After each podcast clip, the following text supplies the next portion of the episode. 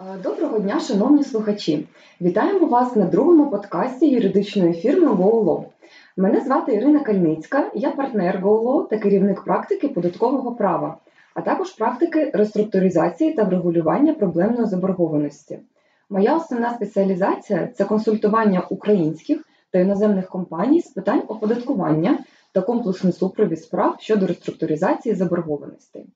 В тому числі це представництво інтересів фінансових установ щодо звернення стягнення на заставлене майно. Отже, давайте будемо розпочинати. Тема, яку ми обговорюємо сьогодні, це зміни до податкового кодексу, запроваджені законопроектом 1210.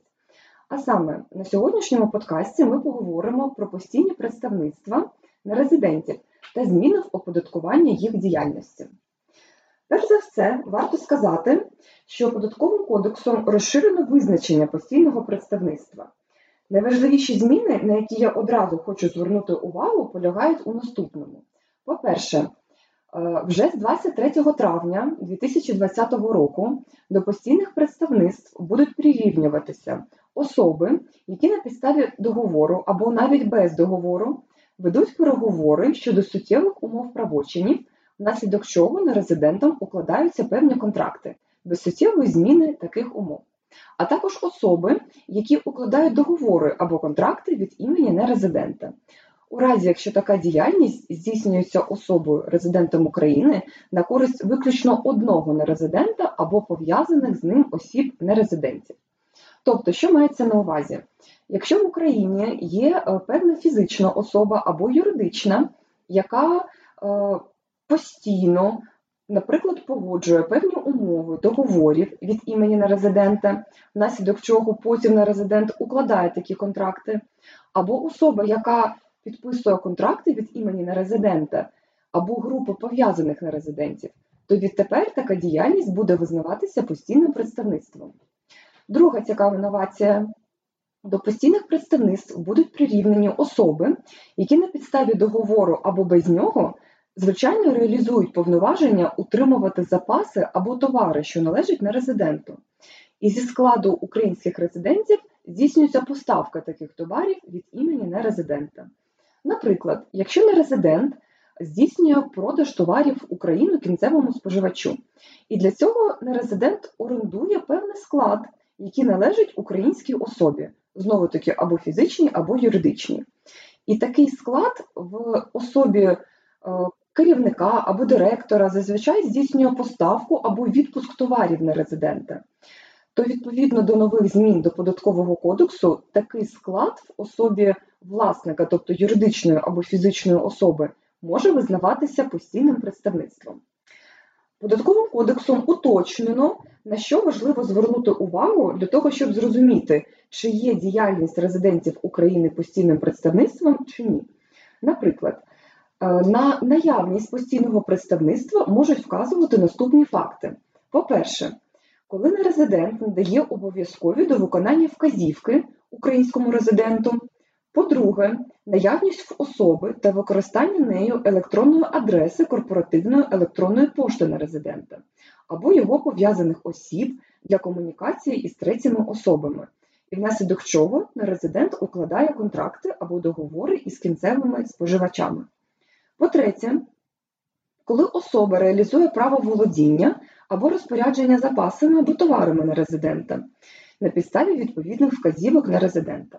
По-четверте, коли в особи є певні приміщення, які вона орендує від власного імені для зберігання майна, придбаного за рахунок на резидента, або яке належить на резиденту чи третім особам та підлягає передачі за вказівкою на резидента кінцевим споживачам.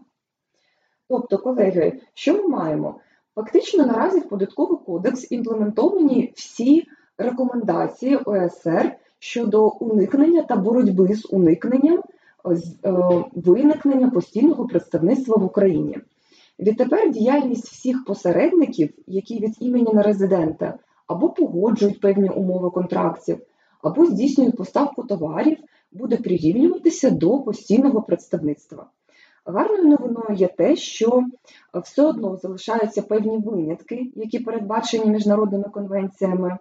Наприклад, не буде постійним представництвом виконання особою в Україні виключно допоміжної діяльності або підготовчої діяльності. Також не буде визнаватися постійним представництвом використання будівель або споруд виключно з метою зберігання чи демонстрації товарів. Всі такі виключення ви зможете знайти в відповідній міжнародній конвенції із певною країною, резидентом якої є ваш контрагент, не резидент.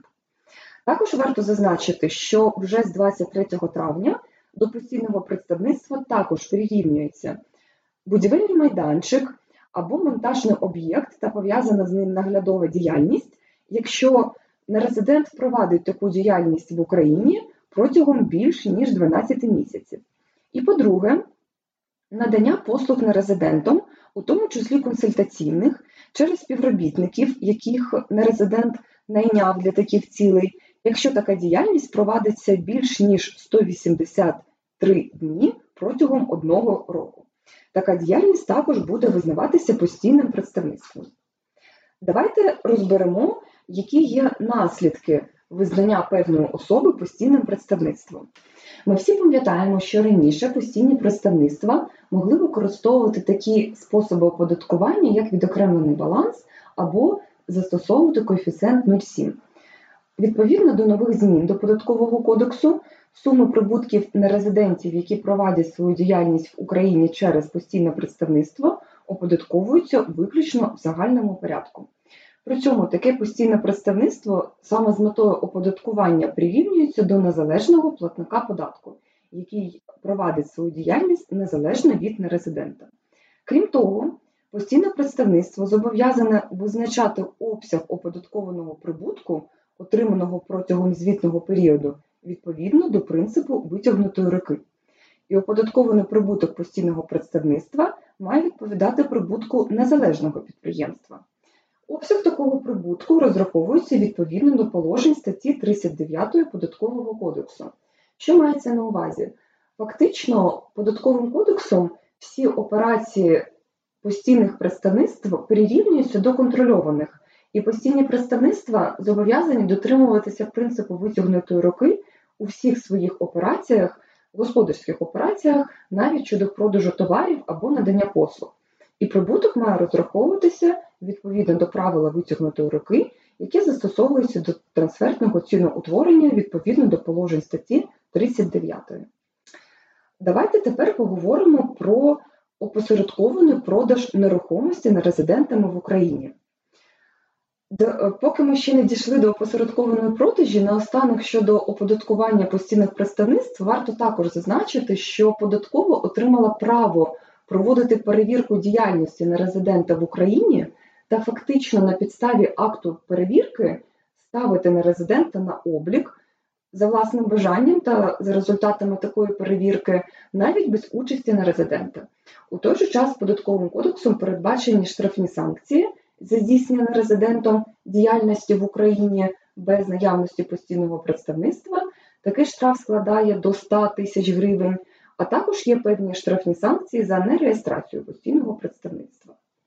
Отже, давайте перейдемо до опосередкованого продажу нерухомості. Ми всі розуміємо, що раніше, мабуть, податкові консультанти завжди вказували на ризики своїм клієнтам, які намагалися відчужити нерухомість в Україні на рівні нерезидентів і при цьому не сплачувати податок. І справді ми можемо погодитися, що раніше механізму контролю за сплатою такого податку фактично не існувало, хоча всі розуміли, що, мабуть, податок треба сплатити.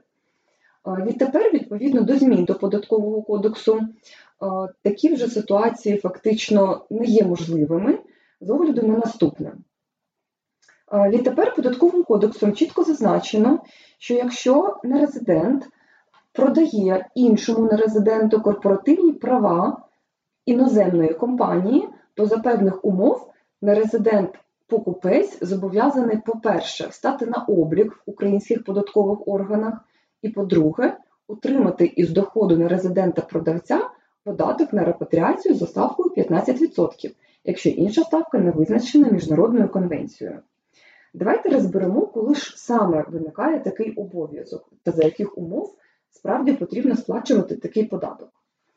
Е, першою умовою є те, що по-перше, продається корпоративні права саме іноземної компанії. По-друге, е, така іноземна компанія має володіти протягом року, що передує угоді, найменше як 50% корпоративних прав української компанії. Це перша умова. І друга умова знову таки впродовж останнього року, що передує угоді, статутний капітал української компанії має складатися із нерухомості на 50 або більше відсотків. Тобто, фактично, ми говоримо про продаж нерухомості в Україні через відчуження корпоративних прав іноземної компанії. Тут варто звернути увагу на наступне положення, що податок має бути сплачений саме із прибутку, який отримає нерезидент-продавець. При цьому прибуток не є тотожним поняттям до суми угоди. Прибуток розраховується за тими ж правилами, що й інвестиційні прибутки, наприклад, для фізичних осіб. Тобто прибутком є позитивна різниця між доходом, який нерезидент отримує від продажу, та витратами, які мають бути документально підтверджені, що нерезидент поніс на придбання такого активу. При цьому, якщо нерезидент-продавець не надасть певних документальних доказів на свої витрати, які він колись поніс на придбання такого інвестиційного активу, то прибуток буде обраховуватися із всієї суми угоди. Це таке дуже важливе поняття. І по-друге, на що також варто звернути увагу, що вартість такої нерухомості для того, щоб визначити, що корпоративні права української компанії насправді на 50% і більше складаються із нерухомості, потрібно буде провести певні розрахунки. Е, для цього треба звернути увагу на наступне: по-перше, е, вартість нерухомості визначається на підставі балансової або залишкової вартості, за даними бухгалтерського обліку, як найвища сума у будь-який момент протягом останнього року, що передувала продажу або відчуженню. Після цього, коли ви визначили вартість нерухомості, така вартість підлягає порівнянню із вартістю іншого майна або активів, згідно з балансовою вартістю за даними бухгалтерського обліку юридичної особи. І якщо в результаті такого порівняння ви приходите до висновку, що насправді корпоративні права української компанії складаються більш ніж на 50% із нерухомості, і дотриманий другий критерій, відповідно до якого нерезидент, тобто іноземна компанія, володіє більш ніж на 50% корпоративними правами української компанії, і відчужуються саме корпоративні права нерезидента, то тоді ви будете підпадати під нові правила оподаткування. Цікавим є те, що наразі податковий кодекс залишив поза увагою продаж корпоративних прав українських компаній. Тобто, якщо нерезидент буде відчужувати корпоративні права української компанії, які складаються із нерухомості, то, начебто, такі положення не мають застосовуватися. Водночас ми можемо здогадуватися, що найближчим часом така невідповідність буде усунута, і все ж таки на продаж українських корпоративних прав також будуть розповсюджуватися нові норми щодо оподаткування. Отже, колеги, давайте підсумуємо. Все те, про що ми сьогодні з вами говорили, всі ці нові норми вже діють з 23 травня 2020 року. Тобто, що ми радимо зробити, щоб не потрапити під колосальні штрафні санкції? Якщо ви працюєте із нерезидентами і ви розумієте, що певним чином ваша діяльність полягає із погодженням умов договорів або контрактів, які в подальшому укладаються на резидентом, сюди навіть можуть входити і юридична експертиза договорів. Крім того, навіть дочірня компанія на резидента може одночасно визнаватися і дочірньою компанією, і постійним представництвом. То вам варто проаналізувати таку ситуацію і е, зрозуміти, чи є ризик виникнення постійного представництва в Україні. Якщо за результатом аналізу ви приходите до висновків, що такий ризик є, то потрібно вжити заходів для зниження такого ризику, а також оцінити доцільність визнання нерезидента платником податку в Україні або реєстрації постійного представництва. Ми ще раз звертаємо вашу увагу, що зараз податкові органи отримали право та можливість на власний розсуд проводити е, аналіз діяльності нерезидента в Україні на предмет наявності постійного представництва. І за результатами такого аналізу, тобто податкової перевірки, податкові органи можуть прийти до висновку щодо наявності постійного представництва, що загрожує колосальними штрафними санкціями. Тому ми радимо проаналізувати всі ризики завчасно для того, щоб в подальшому вжити певних заходів для зниження таких ризиків, а також переглянути податковий облік постійного представництва. Колеги, на цьому ми будемо закінчувати сьогоднішній подкаст. Наш наступний подкаст буде присвячений новим правилам контрольованих іноземних компаній. Я розповім про те, що є контрольованою іноземною компанією, коли саме потрібно сплачувати податки з доходу такої компанії, і які є варіанти виходу із складної ситуації, на яку наразі вже е, наражаються всі резиденти України. Я дякую, що ви прослухали подкаст GoLaw. І ви завжди можете зайти на сайт нашої фірми, він є в описі подкасту. Там ви знайдете чимало публікацій та вебінарів щодо останніх новин законодавства. Google також є у всіх соціальних мережах на Фейсбуці, в LinkedIn. Також ми маємо свій телеграм-канал. Будь ласка, підписуйтесь, аби завжди бути в курсі останніх законодавчих змін. На все добре і до зустрічі на наступних заходах GoLaw!